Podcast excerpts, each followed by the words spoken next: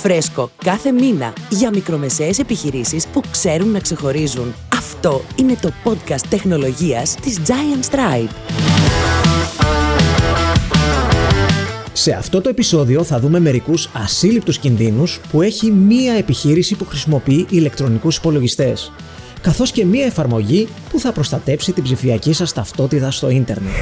Το podcast τεχνολογίας της Giant Stripe.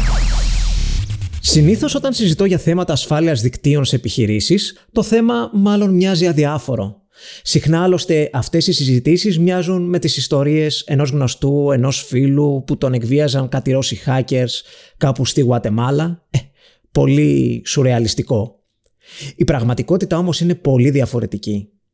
Το 2019 μια αφρικάνικη ομάδα hackers μπήκε στον υπολογιστή ενός οικογενειάρχη από το Βόλο. Ενεργοποίησαν την κάμερά του και άρχισαν να τον απειλούν ότι θα ανεβάσουν το πρόσωπό του, θα κάνουν πικάντικο μοντάζ και θα το αναρτήσουν σε site πορνογραφικού περιεχομένου.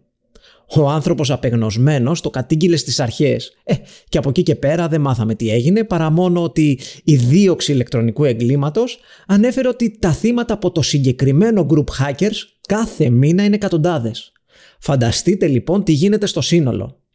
Αυτό αποτελεί μία μορφή επίθεσης από την οποία απειλείστε. Κάποιος δηλαδή να χακάρει τους υπολογιστές σας ή το κινητό σας τηλέφωνο και να αρχίσει να σας εκβιάζει. Κάποιες φορές λένε ψέματα για να δουν αν θα τσιμπήσετε και αν θα τους πληρώσετε. Αλλά κάποιες φορές είναι αλήθεια. Το 2019 μια αντίστοιχη καμπάνια εκβιασμών έφτασε σε κάμποσα στελέχη επιχειρήσεων. Τα τηλέφωνά μας πήραν φωτιά αυτή τη φορά όμως ήταν ψέματα. Δεν χάκαραν την κάμερα δηλαδή, αλλά και έτσι ο τραπεζικός τους λογαριασμός εκτιμάται από ερευνητές ότι αυξήθηκε κατά 88.000 ευρώ. Ο λόγος όμως που σκέφτηκα το συγκεκριμένο θέμα είναι γιατί μία εταιρεία μας κάλεσε πριν από δύο εβδομάδες για να τους βοηθήσουμε καθώς τους χάκαραν και τους έκλεψαν κάτι λιγότερο από 20.000 ευρώ. Το συμβάν όμως δεν αφορούσε hacking με την έννοια που ίσως φαντάζεστε. Στην πραγματικότητα κατάφεραν να τους παραπλανήσουν και να τους κάνουν να καταθέσουν τα 20.000 ευρώ σε δικό τους τραπεζικό λογαριασμό. Η απάτη έχει ως εξής. Προσποιούμενοι τον πρόεδρο της εταιρείας μέσω email ζήτησαν στο λογιστήριο να καταθέσει επιγόντως 20.000 ευρώ ως προκαταβολή σε νέο προμηθευτή του εξωτερικού για μια επίγουσα και κρίσιμη παραγγελία. Το λογιστήριο φυσικά υπάκουσε στη δίθεν εντολή της διοίκησης εφόσον προέρχονταν από το email του ίδιου του Προέδρου και προχώρησε στην κατάθεση. Σε μία πιο προσεκτική ματιά βέβαια θα έβλεπε κάποιος ότι ενώ το ονοματεπώνυμο στο email ήταν το ίδιο, το email προέρχονταν από τρίτον και όχι από το λογαριασμό του Προέδρου. Αυτό ονομάζεται social engineering και το βλέπουμε να συμβαίνει πάρα μα πάρα πολύ συχνά. Πολλές φορές ακόμα και οι υποψιεσμένοι την, πατά, την πατάνε. Καθώς αρκεί ένας μόνο αδύναμος κρίκος σε μία επιχείρηση για να την πατήσεις. Άλλη μία μάστιγα της εποχής μας είναι και τα λεγόμενα ransomwares. Φανταστείτε να πάτε το πρωί στο γραφείο, να ανοίξετε τον υπολογιστή σας, να πάτε στα αρχεία σας και να μην ανοίγει τίποτα. Παίρνετε το IT τηλέφωνο και με λύπη σας λέει ότι κολλήσατε ransomware. Ωραία. Και τι κάνουμε; Σας λέει ότι θα το ψάξει. Περνάνε ώρες, περνάνε ημέρες και σας λέει ότι δεν μπορεί να κάνει απολύτως τίποτα. Μόνο να πληρώσετε αυτούς που τα κλείδωσαν για να σας δώσουν το κλειδί και να τα ξεκλειδώσετε. Μα καλά, δεν είχαμε backup, τον ρωτάτε. Ναι, αλλά το κλείδωσαν και αυτό. Επόμενο βήμα, να καλέσετε τη δίωξη. Όχ, κανονισμός προστασίας προσωπικών δεδομένων.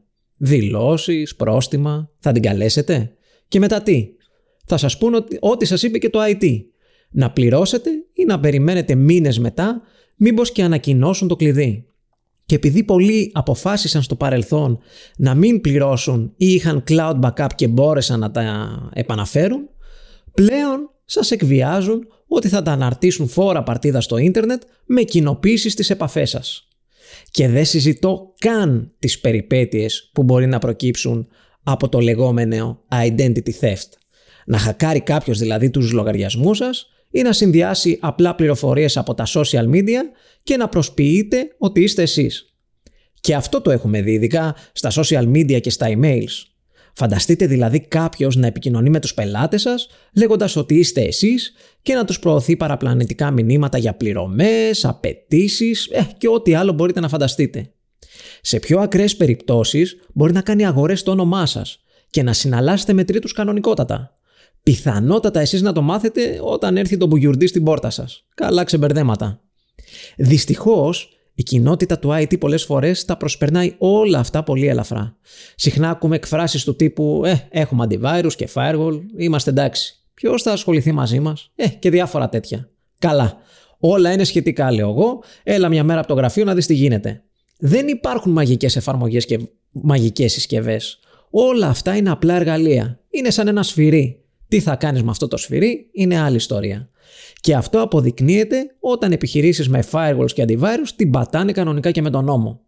Βεβαίως η απουσία τέτοιων εργαλείων από μόνη της ε, είναι ένας δείκτης παντελούς αδιαφορίας. Σαφέστατα και πρέπει να υπάρχει antivirus, firewall, cloud backup και ό,τι άλλο κρίνεται απαραίτητο. Καθώς όμως και κάποιος που να ξέρει να τα επιβλέπει και να τα παραμετροποιεί. Δεν είναι λύσεις που τις στείλουμε και τις ξεχνάμε για πάντα. Φανταστείτε ότι κάθε μέρα θα πρέπει να γίνεται έλεγχος στο backup, ότι έχει ολοκληρωθεί δηλαδή, ότι το antivirus είναι ενημερωμένο, ότι έχουν περάσει τα updates, ότι δεν χτυπάει κάποιος κρίσιμος δείκτης στα reports. Άρα υπάρχουν λοιπόν reports που κάποιος τα αξιολογεί και διάφορα τέτοια. Βεβαίως, πρέπει οι χρήστες να είναι ενημερωμένοι και υποψιασμένοι για το τι να αποφεύγουν και τι να προσέχουν. Δεν χρειάζεται να περπατάς ξυπόλυτος στα αγκάθια, ειδικά όταν το χωράφι με τα αγκάθια είναι εύκολο να το διακρίνεις, αν ξέρεις όμως με τι μοιάζει ένα αγκάθι.